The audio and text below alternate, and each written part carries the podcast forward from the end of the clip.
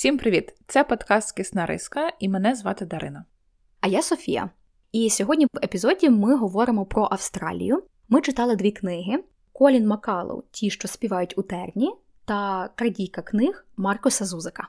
Я не сильно була знайома з австралійською літературою, і обидві ці книги я читала вперше, хоча я про них чула до того. І враження у мене від них доволі різне. Одна мені дуже сподобалась, інша, чесно кажучи, якось мені дуже не пішла, і я, аби не подкаст, напевно, її б навіть не дочитувала, бо вона дуже важко йшла. У мене дуже давно такого не було, щоб я настільки важко читала книгу. І мені настільки сильно хотілося її кинути. Але про це ми поговоримо детальніше, коли ми до неї дойдемо. Загалом мені було цікаво особливо прочитати опис австралійського життя так того часу, які там були виклики, яка була специфіка проживання в Австралії, тому що е, саме в у ті, що співають в терні, ми бачимо сім'ю, яка переїжджає з Нової Зеландії до Австралії, і ось е, такі якісь речі, які специфічні в плані клімату, в плані погоди, в плані оцих всіх там їхніх тварин, зміюк, і наскільки це все відрізняється в залежності від того, де ти саме в Австралії. Це було дуже цікаво і пізнавально. В крадіці книжок там Австралії немає.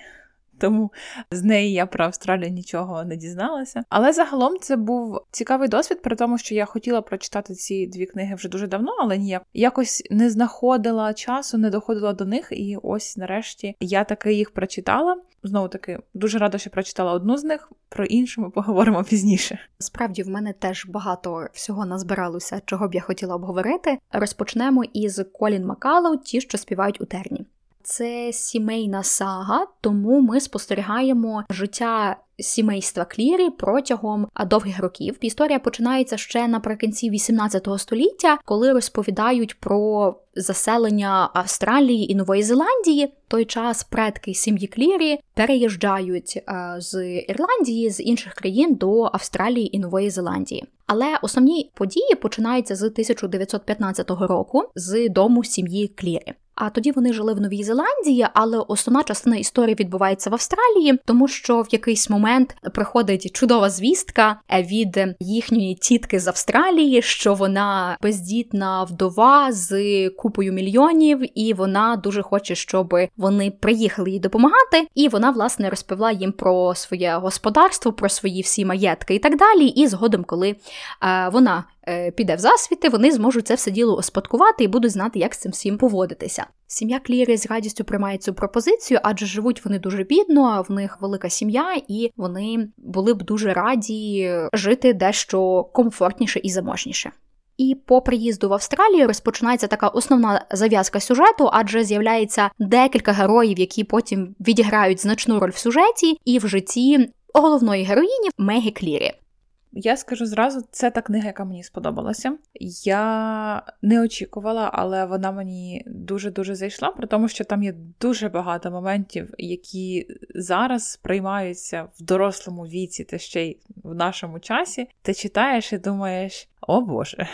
Це щось це щось недобре. Загалом дуже класно показані стосунки в сім'ї, і якраз стосунки в сім'ї, які мають багато проблем, саме починаючи від, в принципі, яка взаємодія йде між е, матір'ю і дочкою на контрасті з матір'ю і синами, яка взаємодія з е, у синів з батьком і з матір'ю, як у них це все відбувається. Там дуже добре описані ці стосунки, і хоча у нас є велика сім'я, багато персонажів, так ми все одно більше слідкуємо саме за Мегі і, напевно, Френком, бо він найстарший. Про інших теж сказано, але в порівнянні вони не настільки виділяються, скажімо так. Пласт, який е, пов'язаний з сім'єю, дуже класний. Пласт, який пов'язаний з романтикою, це просто жесть, але за ним теж дуже цікаво спостерігати і обурюватися в процесі але цікаво. Мені теж книга надзвичайно сподобалась. Справді вона дуже захоплює, попри те, що ми справді бачимо світ століття тому, і дуже багато таких нездорових патернів, як і в родинних стосунках, так і в романтичному плані. Але в будь-якому випадку дуже цікаво за цим всім слідкувати. І щодо книги, вона насправді дуже популярна. Я от переглянула, що тираж книг склав 35 мільйонів. Це неймовірна кількість. Перше, про що хочеться поговорити, це стосунки Мегі і мами. Мегі це на початок роману це найменша дитина, і вона єдина донька в сім'ї. І її мама ось бідкається, що вона найменша, тому що вона ще не може допомагати їй по господарству. І, власне, потім, коли у її матері народжуються ще діти, і також сини, Мегі якраз перебирає роль мами для них частково, тому що вона за ними піклується, так доглядає, вкладає спати, бавиться. І ми зразу бачимо, що у Фіони, у мами Мегі, дуже відрізняється ставлення до синів. В принципі, у неї відрізняється ставлення до одного сина, і потім стає ясно, чому дуже швидко. Але там спочатку зрозуміло насправді чому. Вона його дуже любить і думає, який він класний. А до інших синів вона трохи спокійніше ставиться, але все одно це її хлопчики, це її сини. Дуже вона їх е, любить. А Мегі вона просто таке відчуття, що ігнорує. Так, Мегі їй там починає коли допомагати вже з якимись речами. Так, вона більше залучена, але в принципі є таке відчуття, що вона просто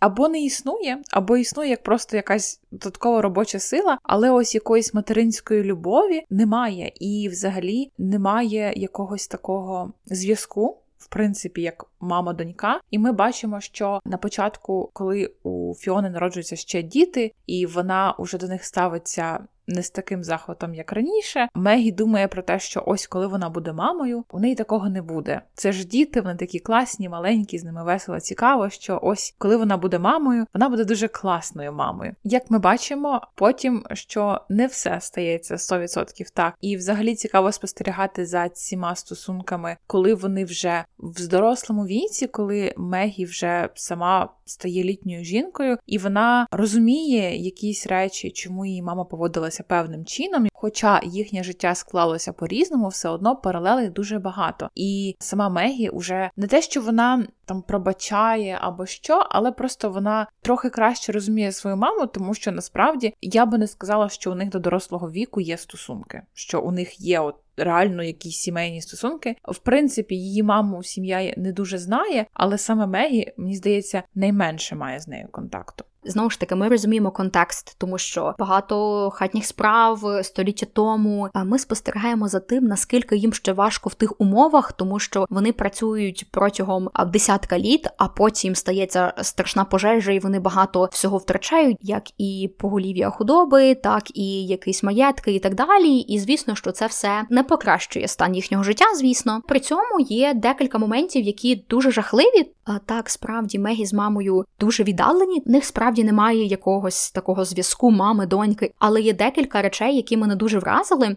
Одна історія про дорослішання Мегі, коли в неї в підлітковому віці починаються місячні, і вона про це не знає. Тобто вона живе серед братів, не спілкується з мамою, в неї немає подруг, і коли от неї починаються місячні, вона думає, що вона вмирає. Десь півроку вона живе в цьому жахливому стані, коли вона не розуміє, що відбувається з нею, з її тілом. Вона думає, що в неї рак, і вона вже прощається з життям. Вона в абсолютно жахливому стані. Мені здається, це просто вершина такого якогось нехтування вихованням дівчинки, зокрема.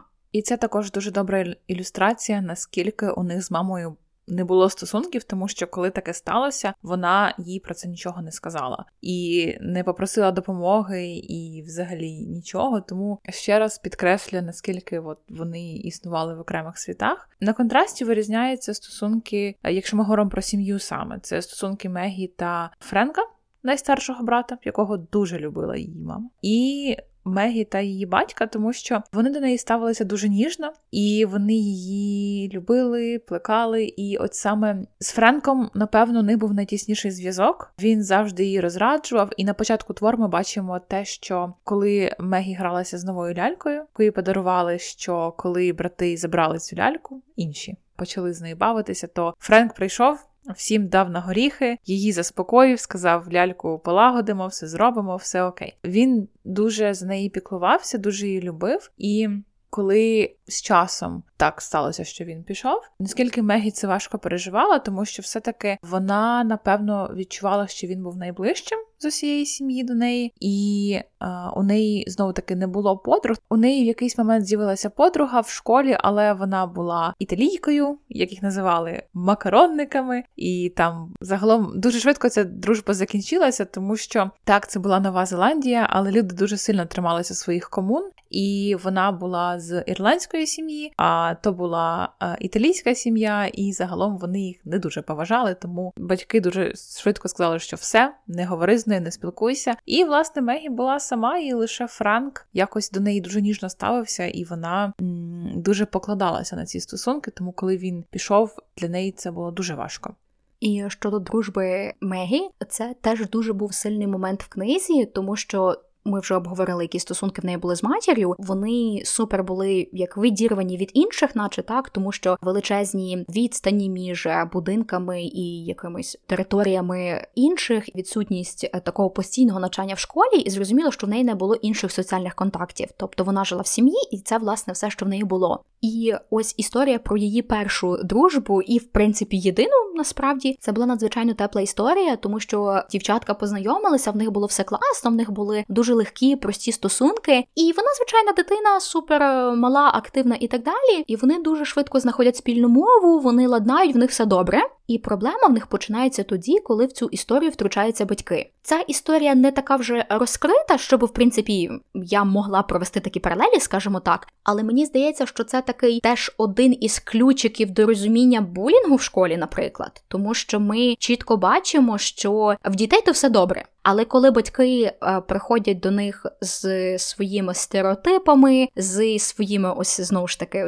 образами, навіть так, тому що вони почали та ці макароники, та вони вишиві, та вони темні, і так далі. Е, і так, Мегі Ірландка, в неї світла шкіра, її не хвилює те, що м, її подруга італійка більш засмагла, вона навпаки, така клас, в неї така волосся, в неї така шкіра. Вона дуже любила її маму, і е, тут теж був класний момент, тому що сім'я Кліри доволі холодна.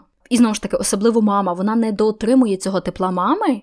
А тут вона потрапляє в італійську сім'ю, які супер відкриті, вони постійно обіймаються, вони постійно жваві, активні і так далі. І для Мегі це щось абсолютно нове, і вона захоплена цією сім'єю. Вона дуже їх любить. А чому ми не можемо приймати щось хороше від інших? Тому що так, вони доволі консервативні, закриті і так далі. Але тут вони бачать сім'ю, в якої зовсім інші патерни поведінки, але вони працюють і вони щасливі, і все класно. Але замість того, щоб подумати, хм, ну тобто, якщо вони там обіймаються 100-500 разів на день, то можливо дітям підходить така форма вияву любові і так далі. Ні, вони. Це не працює, вони погані, все з ними не спілкуйся і так далі. І все закінчується тим, що дівчатка люто ненавидять одна одну, і все. І далі протягом життя в Мегі більше е, такої близької подруги, такої близької людини немає. Та й взагалі в неї подруг більше й не було. І також, якщо ми вже говоримо про сім'ю, цікаво дивитися на Френка його стосунки з батьком і з матір'ю. Він дуже в відкритому конфлікті з батьком. З перших сторінок зрозуміло, що там щось не окей, тому що він дуже агресивно ставиться до батька. Він е, дуже зло реагує на його якісь рішення, на його поведінку, і принципі, ну там зразу говорять, що мама така, от Френк не схожий на інших синів, і що найбільше з батьком вони різні, власне, і вона, певно, трошки ідеалізує Френка. Через ряд причин, але ще крім того, що Френк їй допомагає, і якраз те, що вважається а, жіночою роботою, він допомагає їй робити теж, але щоб не знав батько, тому що купа дітей і вона має наготувати купу їсти, поприбирати, за всіми подивитися. Знову таки, Мегі ще мала, вона не допомагає, і в їх сім'ї такий дуже різкий розподіл, що хлопці цим не займаються. А коли в тебе шестеро на той момент дітей, і треба це все робити, то звісно, що і важко. І Френк це бачить, і він робить якісь речі, бере частину її зобов'язань. Але ми знаємо, що батько дуже проти такого. От він вважає, що у чоловіків є чоловіча робота, у жінок є жіноча. І як ми бачимо пізніше, коли вже Мегі була старша і треба була допомога саме там з їхньою худобою, так вона працювала так само, як і свої брати, робила по суті ту саму роботу, і ніхто не говорив, що ой Боже, вона ж дівчина, їй такого робити не можна, хай йде на кухню. Ні, треба була допомога, вона йшла і робила. І це сприймалося нормально. А от коли треба була допомога мамі, то ні, то жінок хоче, то не можна, то значить дурня. Загалом, на щастя, зараз вже не так. В більшості випадків це дуже дуже великий плюс. Бачите, яка феміністична книга. Ну і загалом у Френка з мамою такі специфічні стосунки, він її дуже ідеалізує, і дуже помітно, що інколи у нього навіть з батьком ніби є конкурування з нею як за жінку, а не як за матір. Тому там все дуже так. Є про що подумати, коли ви читаєте, тому за цим цікаво спостерігати. Але навіть цей аспект не настільки поганий, як романтична частина цієї книги, до якої ми зараз переходимо. В принципі, романтики в цій книзі мало, а там, де вона є, то це жесть. Я повторюся. До речі, єдина нормальна лінія, ну, як любовна, це якраз Фіона та Педі. Педі її дуже любив, за неї піклувався. Фіона така була холодна, відсторонена і все інакше, але от він дуже до неї так добре ставився. Кажу, що у них були ідеальні стосунки, але в порівнянні там є частина адекватності і взаємоповаги. Це вже дуже багато насправді. Значить, в Мегі за її життя було двоє чоловіків, з якими вона була пов'язана якимись почуттями або стосунками. Це був Ральф, отець Ральф. Це був священник, з яким вона познайомилася в 10 років, але про це ми поговоримо зараз трохи згодом. Другий чоловік це Люк, це був чоловік, з якого вона вийшла заміж. І ці дві історії вони настільки жахливі і по-різному, що я напевно все-таки скажу, що з Ральфом гірше, але Люк дуже не відставав. Значить, отець Ральф е, це у нас священник в Австралії, який їх власне зустрічає, коли вони прибувають. І знову Мегі 10 років. І він відмічає, яка вона гарна, і як вона йому подобається, яке в неї гарне волосся, схоже на діаманти. І чесно, я це читала, і мені було настільки не по собі, це при тому, що знову таки я не супер така легко вразлива людина, але я читаю, як цей чоловік дорослий дивиться на дитину, і там зразу помітно, що ну не просто так він на неї дивиться, а їй 10 років. І там я повторюю, але просто ну жесть, ну жесть. І власне там є такий момент, що о, він не сильно задумувався, чому він так і так на неї звернув увагу, і типу, що можливо він її трохи пожалів, бо вона була трохи осторонь від інших. Але Френк теж був осторонь від інших, і ну його він щось не жалів. І це прямо в книзі сказано, що якось чомусь не було в нього таких почуттів до нього. Дивно чому. Я тут дуже погоджуюся з твоїми відчуттями, тому що справді, коли ти цю історію читаєш, ти почуваєш себе супер ніяково. А загалом, в чому їхня історія, і трішки детальніше, хто такий був цей Ральф. Він був е, священником в Австралії. І як я вже згадала, сімейство Клірі переїхали з Нової Зеландії до Австралії, а до своєї тітки, так власне до сестри Педі. Через це він був дотичний до цього всього, тому що Мері була дуже заможною вдовою, і вона багато давала на церкву, і власне багато опікувалась Ральфом. Як потім виявилося, вона теж до нього нерівно дихала. Їй було дуже приємно проводити час в товаристві цього молодого і зазначу важливий момент дуже привабливого священника. Це важливо, тому що сам Ральф свідомий того, що він е, дуже привабливий, він цим користається. Хоча місцями в нього теж такі просвітлення, а що я ж такий розумний, хороший, чому всі сприймають мене тільки як високого, гнучкого, чорнявого красення. І ти така, та справді чого? Хто зна?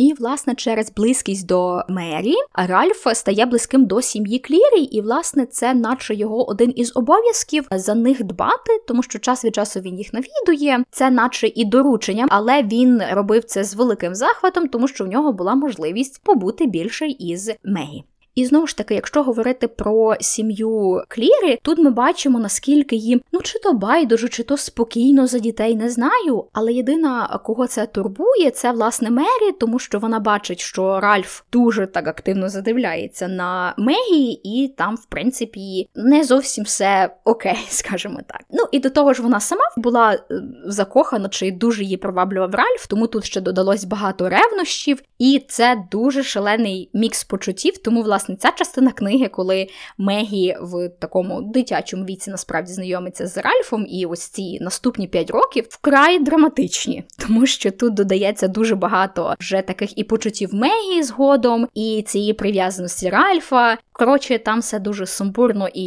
якось некомфортно і вкотре напряжно. Загалом можна було би сказати, що ось ну там, де вона підліток, це напряжно, але ж потім вона доросла жінка. Але це називається грумінг. Зараз цьому придумали термін. Грумінг це так називають, коли є доросла людина, яка не те, що навіть вступає в стосунки, ну не романтичні, але просто так починає якийсь контакт з дитиною, з неповнолітнім. Той, хто дорослий, він якби, умовно кажучи, вирощує цю дитину під себе. Це звучить жахливо, ну воно так і є, власне. Але це якраз про те, що у нас є доросла людина, яка вступає в контакт з неповнолітньою людиною, і не обов'язково щось відбувається жахливе зразу. Той, хто дорослий, він якби ініціює ці всі контакти, що в кінці кінців ця, ну так скажімо так, дитина підліток, який виростає, потім зацікавлений романтично саме цьому дорослому. І тут ще важливий момент про соціальні контакти, тому що знову ж таки великий відстані від віддаленість від якогось суспільства і так далі. І мені здається, що це якось максимально зрозуміло, коли в тебе в житті єдиний чоловік, який не твій біологічний родич, то якби ж якісь почуття й виникнуть. Те ж саме з Мері, тому що вона була вдовою знову ж таки вже довгий час, і вона не хотіла, попри свої якісь бажання чи закоханості, і так далі, мабуть, вона не хотіла виходити заміж, тому що вона не хотіла віддавати чи ділити свої статки з якимось чоловіком. Вони абсолютно різні, але історія в тому, що вони не мають контактів з якимись іншими чоловіками. А тут чоловік, який звертає увагу і, в принципі, до них доволі приязний і прихильний. Тому так, тут мені здається абсолютно логічно, що якийсь такий зв'язок виникне. І можна було б говорити, але ж Ральф, він священник, він давав обітницю, він просто добрий. Да, ніт. В тому то і проблема. Він виділяє Мегі дуже особливу увагу. Він проводить з нею багато часу наодинці, говорить там їй різні такі дивні речі. Загалом, це та частина, яку ми відносимо в скриньку жесть. І взагалі, зараз, ну скільки так час пройшов, це сприймається інакше, тому що якщо ми говоримо там багато років тому, то якась, ну, типу, дівчина, якій 13 виходить заміж за 30-літнього, ну таке траплялося. Це не, не було таким щось вау. Час змінився. І власне проблема тут в тому, що коли вони вже навіть виросли, там у них обох були почуття одне до одного, і є така певна романтизація, що це таке от якесь почуття, таке неземне, заборонене кохання, таке воно високе, але дурнято все, я вам скажу. Десь там у нас в якомусь з випусків я сказала фразу е, хтивий дідок. От у нас тепер буде хтивий молодик в цьому в цьому епізоді, тому що, ну вибачте мене, він собі думав, який він хороший і молодець. Хоча він об'єктивно робив нехороші речі, і він хотів собі сан, він хотів е, бути кардиналом, він маніпулював. Гроші теж йому захотілося взяти, коли була нагода. І в плані от оцих його стосунків з Мегі, мені здається, ну ми відкинемо те, що вона була дитиною, тому що я вже не можу. Але він дуже звик до уваги. І що до нього всі жінки чіплялися, і, можливо, для нього це була якась така новизна, плюс ще більше челенджу, скажімо так, бо якби це була там якась ну, та сама Мері, та вона б йому радісно з ними проводила час і нормально все було. Шантажувала б, напевно, але то вже таке додатковий факт. І отут я зразу згадаю про її другого чоловіка, про Люка. Це дуже контрастні стосунки. Люк він такий простий, і він ну там нема романтики і романтизації цього всього абсолютно. І він такий дуже впевнений собі молодик. Він такий: все, я тебе беру, і ми їдемо на танці. Давай. І, власне, вона, коли там їй Ральф говорить, що все, я не можу бути тобі тим, ким ти хочеш, щоб я тобі був. Все, я їду до побачення, вийди заміж за когось іншого мається на увазі. Вона, власне, виходить за цього люка заміж. І люк це такий собі парубок, який, ну, на що йому треба була дружина, я так і не зрозуміла. Важлива примітка, що Люк доволі сильно був схожий на Ральфа. І це теж цікавий момент, тому що її привабила власне ця зовнішність. Ми бачимо чоловіків, які зовнішньо доволі сильно схожі, але характерами вони абсолютно різні. І тут знову ж таки здавалось би це протиставлення, що Ральф він весь такий неземний, недоступний і через свій сан, і через вік, і через всяке таке. А тут люк, який такий земний доступний, але ну така, типу, як копія Ральфа з Аліекспрес, але сайдьот. І, власне, люк супер твердолобий. І ми бачимо це спочатку, коли вони знайомляться, і вона представляється, говорить: мене звати Мегі. Він такий Меган. Вона каже: Я не люблю, коли мене називають Меган. Він такий: Ну будеш Меган, мені все одно. І ось це насправді це дуже ілюстративно, тому що як він повів себе при першій зустрічі, так він себе і поводив далі. І там можна говорити, що він на ній одружився заради статків, але йому то й гроші насправді не треба було. Він потягнув її з собою, хто зна куди, пішов собі рубати тростину, і йому було дуже весело. Тобто він і інші. Чоловіки їхали кудись там, де тростина, і махали годинами, днями, тижнями. І вона йому і як жінка не треба була. Вони не сильно бачились. Гроші він її не тринькав. Він так, він собі перебрав її аккаунт, банківський так, аккаунт, але він от заробляв ще і він казав, що хоче купити ферму, але він її не купляв. Він просто хотів з чуваками рубати тростину. От класно йому було. Був у нього там дружбан, на якого він дивився, що о, той рубає так класно. І вони рубали вдвох, і їм було дуже добре. І Мегі, власне, залишилась сама. На щастя, він її влаштував до сім'ї. Ну там пристарілі вони були, яким треба була допомога по господарству, і він її залишив без грошей. Забрав неї всі гроші, які їй дали брати, власне. І їй пощастило, що а, та сім'я, де вона опинилася, вони були дуже хороші, і вони її співчували. І з часом вони побачили, що ну, власне, він е, негідник. Як він поводить себе з Мегі, що він абсолютно на неї не звертає увагу, Мені здається, він це не робив зі злості, просто я ж кажу, він рубав тростину, йому було добре, йому нічого не треба було більше. І власне ця сім'я їй допомогла повернутися потім додому, тому що ну їй було погано. Я ще одну думку додам. Ось, власне, я розказувала про люка, і на контрасті ми бачимо, нам показується люк простий, приземлений, а Ральф такий весь святий, е, божественний. І нібито їхні стосунки так, що у Мегі з люком стосунки такі банальні і погані. Ну це правда. Але Нібито їхня оця закоханість з Ральфом це щось таке ефемерне і не те, що навіть варте поваги, але воно явно презентується як щось значно краще. Так от ні.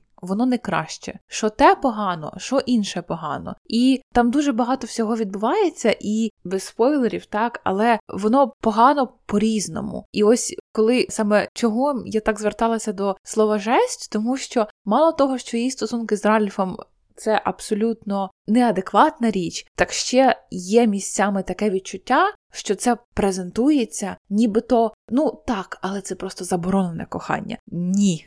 Це просто не окей. З приводу рекомендацій, ну як ви бачите, ми наговорили. Мені дуже сподобалося. Так, місцями було некомфортно. Я тут от думаю зараз про Жульєна Сореля. Ну він хоча б до дорослих жінок.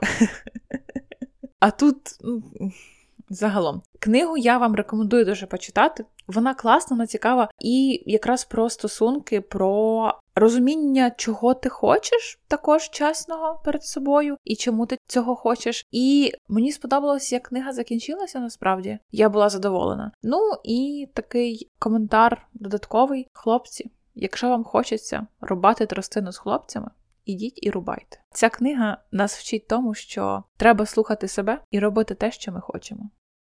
І зараз ми переходимо до обговорення книги Крадійка книжок авторства Маркуса Зузака. Теж одна з книг, яку я хотіла давно прочитати і не добралася. Загалом це дуже відома книга, і наскільки я знаю, є навіть екранізація, яку я теж не бачила. Але вона таки на слуху ця книга, і для мене, оскільки ми обрали тему Австралія, я думала, що дія буде відбуватися теж в Австралії. Ні, я помилялася. Дія в нас відбувається в нацистській Німеччині, Друга світова війна. До речі, цікаво, що в першій книзі там теж тема Другої світової зачіпається, оскільки це той період часу, і хоча Австралія нібито доволі далеко фізично, все одно вона теж приймала участь по-своєму, тому цікаво, як так ці твори перегукуються. Власне, цей твір нам розказує про а, дівчинку, яку звати Лізель, і вона. Проживає зі своїми названими батьками. Ми з нею знайомимося на початку, там де вона ще зі своєю мамою та маленьким братиком. Але більшість книги це вона, її названі батьки, як вони проживають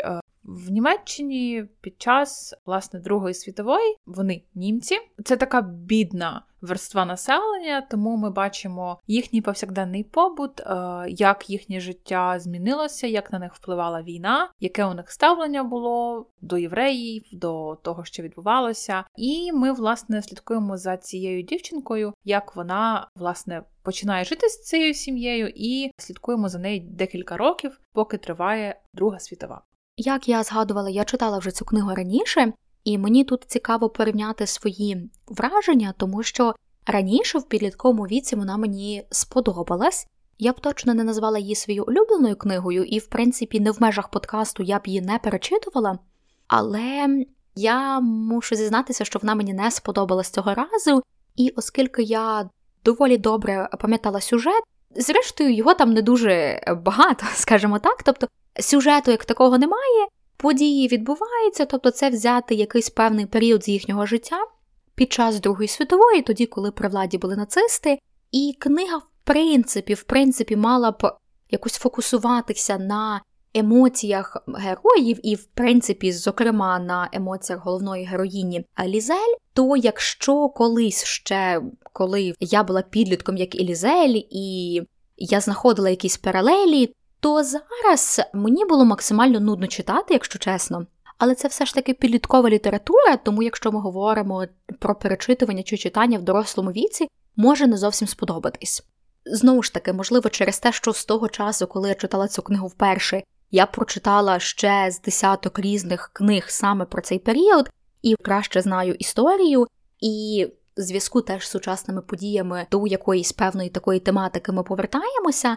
Тому знову ж таки я думаю про те, що це не та книга, яку б я рекомендувала з перших, тому що я для себе зараз розділяю фактично такі два блоки. Перший це ті, які допоможуть мені розкрити якусь певну а, історію, яка не настільки відома.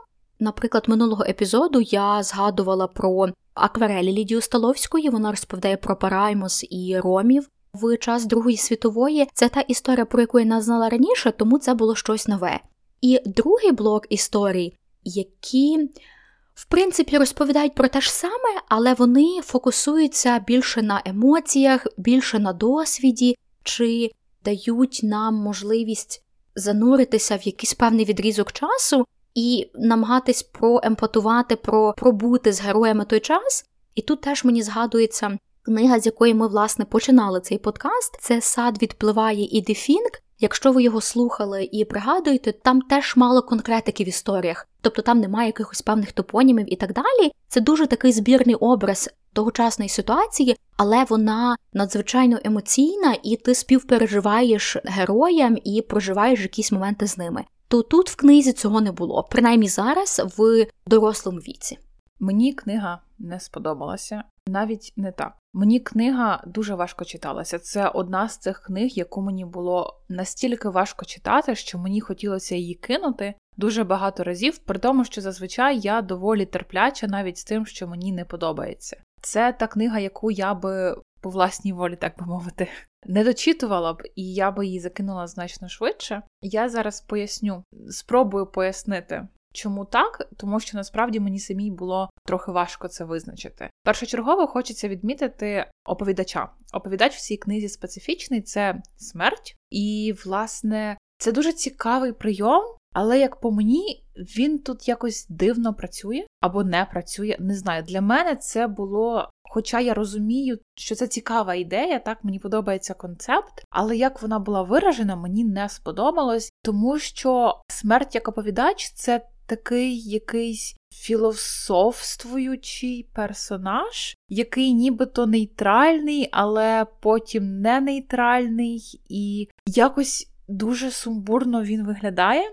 І це для мене створило дистанцію між мною та персонажами, щоб якось повністю їх зрозуміти, так? І при цьому я не зовсім зрозуміла, для чого він там. От я чесно для себе не можу дати визначення, для чого ця історія розказується від імені смерті, тому що це по суті історія про одну дівчинку, і там якраз в такий жахливий період, так І ми і на дівчинці не сконцентровані на 100% через такого відстороненого оповідача. І ми не беремо якусь ширшу картину. І саме це, напевно, для мене. Хоча знову таки я погоджуюсь на 100%, що ідея цікава, ідея цікава, концепт класний. Але ось для мене ця ідея якось, от вона якось не виправдала для мене себе. І чесно кажучи, мені здається, аби твір був більше центричний на персонажах, і оповідка була, ну, хоча б просто від е, третьої особи нейтральний да, оповідач, то було би легше. Не знаю, але напевно, ось саме цей прийом якось мене е, дуже відсторонив від тексту, тому що е, смерть як персонаж. Це не поганий персонаж, це ось такий якийсь нейтрально філософствуючий персонаж,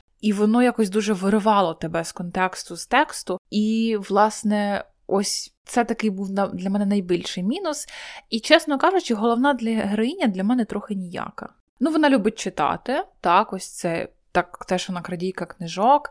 От якось мені чогось в ній не вистачило. І теж це така річ, яку я не можу сильно конкретно пояснити. Але чи то через оповідача, чи то через відсутність якихось її. Не знаю, виявів. Я не скажу, що вона пасивна, ні, тому що вона робить певні речі і виявляє свій характер, але якось загалом, ось це якась така персонажка, яка, по ідеї, мені має подобатись, ну тому що все-таки книга спонукає, що ми її маємо співпереживати, і вона має бути нам приємною. А я якось за нею слідкувала і така: ну добре, От зовсім у мене не відбулося контакту з цією книгою, і це насправді один з таких дуже рідких моментів, тому що так, мені буває нудно читати, або мені бува не подобається дуже сильно. Наприклад, я коли перший раз, коли я прочитала над прірвою в житті, мені хотілося кричати на цю книгу. Але це була дуже сильна негативна емоція, але вона була. А тут просто дуже сильне неприйняття тексту. І я теж погоджуюся з цим образом е, смерті, так прийомом, що смерть оповідач. Ідея хороша, але так, я теж не зрозуміла мотивації. Ну тобто тут немає інтриги, тому що вона вводиться на самісінькому початку, а з іншої сторони, це теж не дуже такий активний персонаж, тому справді не зрозуміло. І тут, можливо, це вже зараз на фоні. Знову ж таки, сучасних подій. Я думаю, що сіпається око всіх, коли ми читаємо якісь новини про те, як шукають хороших русських, чи як, наприклад, іноземці їх сприймають і так далі. І тут історія ж насправді дуже дуже схожа, тому що події відбуваються в місті Молькінг. І це вигадане місто. Теж, в принципі, хороший прийом, тому що в цьому випадку не йдеться знову ж таки про якусь конкретну подію, тут йдеться про Німеччину загалом. Але якщо ми дивимося на героїв, то ми бачимо, що вони всі бідні, нещасні і безправні. Я розумію, як працює тоталітарний режим і як це впливає на людей і так далі, але ну, мабуть, я не можу це сприйняти або що, тому що мене бісить їхня бездіяльність. Ми бачимо якихось хороших людей, які допомагають іншим. Ми бачимо дітей, які, ну, в принципі, справді в свої 12 не сильно керують своїм життям. Але якщо говорити за всіх дорослих, вони такі все погано, і смерть така щось там розповідає. Ну, щось там філософствує, з розряду всі помремо, але що ж, типа, робота в мене така. І воно яко, воно дратує. І не знаю, в мене це сумбурно, і я для себе не знайшла відповіді на певні елементи, які є в книзі. І я розумію, що це знову ж таки через мою емоційність зараз, і, можливо, там років через 40 я по-іншому подивлюсь на цю книгу. Але зараз так.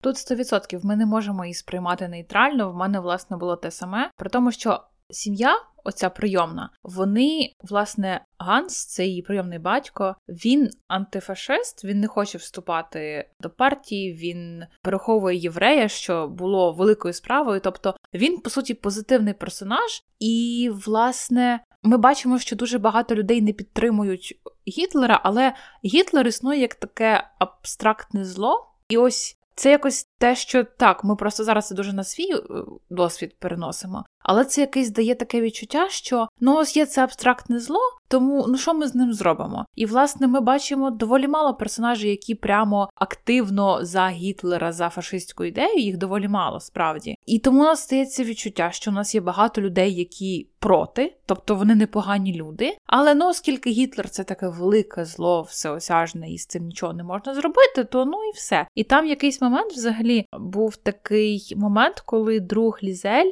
Руді. Його мали забрати там в якусь їхню юн армію чи щось таке, але батько від цього відмовив, і там виходить, що Руді залишився в місті, і він загинув після того. І там якась така була фраза, типу, що ось батько не знав, що аби він туди, типу, відправив свого сина, то той би, може би, вижив. І Якщо прямо подумати, можливо, я вже дуже перебільшую і накручую, але це звучить нібито ну да, ну а що, відправив би, що був фашистом, так може б і вижив, а так помер. І це знову таки, ну у нас зараз особлива ситуація, так, воно е, більш сприймається різко. Але коли ти все це читаєш, то я так думаю, я то розумію, що автор не хотів сказати, що ну хай би всі були фашистами, було б краще їм. Це не була його думка 100%, але загалом воно якось вимальовується в те, що ну, оскільки вони нічого зробити не могли, то якби хай би пристосовувались, як, як би було найкраще.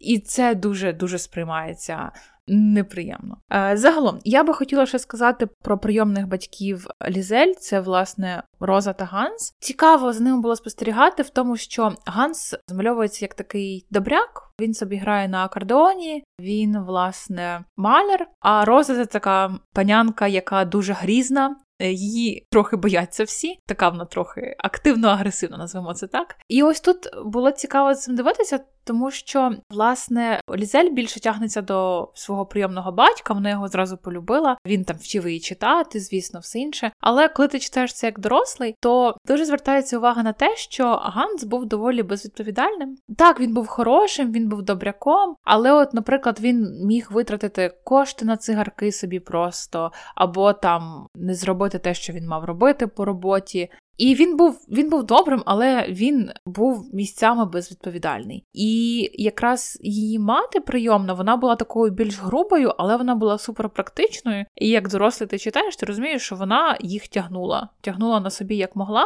І це, до речі, дуже цікава штука, тому що ось часто мені здається, діти вони ж не розуміють всього повністю, всі якісь деталі і перипетії. І мені здається, це така. Річ, яка буває ну доволі часто, що хтось з батьків більш такий е, просто добрий, не те, що добрий, а просто привітний, відкритий, і дітьми це сприймається як. Е, ця людина більш хороша, да, їх там е, ось що їх і не сварять, і читають, і все добре, але не завжди об'єктивно ця людина робить настільки все, що можуть робити, тому що ось я не скажу, що Ганс був поганою людиною, але я розумію, чому Лізель до нього тягнулася більше, але я також розумію, наскільки було важко ось саме її прийомній мамі, тому що вона якраз була тою, хто намагався зрозуміти, як їм жити, де їм взяти їжу. І коли той щось втне, вона з того шукала вихід. І так вона була більш різкою черствою, але вона дуже піклувалася, що за нього, що і за Лізель. Загалом, якщо говорити про рекомендацію, то в принципі я підсумую все те, що сказала, що я читала цю книгу вперше в підлітковому віці, і тоді мені більше зрезонувала головна героїня. Зараз мені було. Знову ж таки, не те, що не цікаво, мені було супер нудно це все читати. І я от думаю, тому що я б не рекомендувала її дорослим, тому що мені здається, це буде не зовсім цікаво. При цьому, якщо рекомендувати її підліткам, то я думаю про те, чи не буде вона дещо шкідливою. Якщо це буде перша книга, яку вони прочитають, то вона не зовсім той правильні меседжі може вкласти. Тут мені теж згадалася е, книга Хлопчик у смугастій піжамі Джона Бойна. Я гадаю, що теж, якщо ви не читали цю книгу, то, мабуть, бачили фільм, тому що, в принципі, знову ж таки, обидві книги екранізовані, доволі популярні а, були ці екранізації. І ця книга теж вона драматична, вона в принципі цікава, але для мене вона теж привносить ось ці меседжі, що ми бідні, ми не знали. Я, мабуть, так, я, мабуть, її б не рекомендувала. Якщо все ж таки ви про цю книгу теж чули давно, і вам би цікаво було порівняти, я думаю, що можете за неї братись, хоча б спробувати. Але я не залишилась задоволена прочитанням. Власне, моє враження подібне за рекомендації. Я теж думала про хлопчика в е, смугастій піжамі, тому що її буквально нещодавно дали в програму українську зарубіжної літератури. Але, хоча е, про цю книгу багато говорять, що це не є репрезентативно і вона містить такі доволі шкідливі погляди і меседжі, Тому мені важко цю книгу порекомендувати. По-перше, я нею не насолодилася, і по-друге, до різних меседжів е, в мене були питання. Загалом, в принципі, якщо ви хочете познайомитися з такою стиллю оповідки, можливо, і по-друге, ось таке просто повсякдення, як воно зображене саме цим автором, просто певною критичністю це сприймати, і тоді можна читати. Але, чесно кажучи, я би не рекомендувала, бо для мене ця книга просто пройшла дуже дуже повз і мені не сподобалося. На цьому все. Наступного разу ми читаємо Юстейна Гортера Помаранчева дівчинка та Євгенію Кузніцову Спитайте Мієчку. Дякуємо вам за увагу. Підписуйтесь на Patreon. Дякуємо за те, що були з нами, і до зустрічі. Па-па!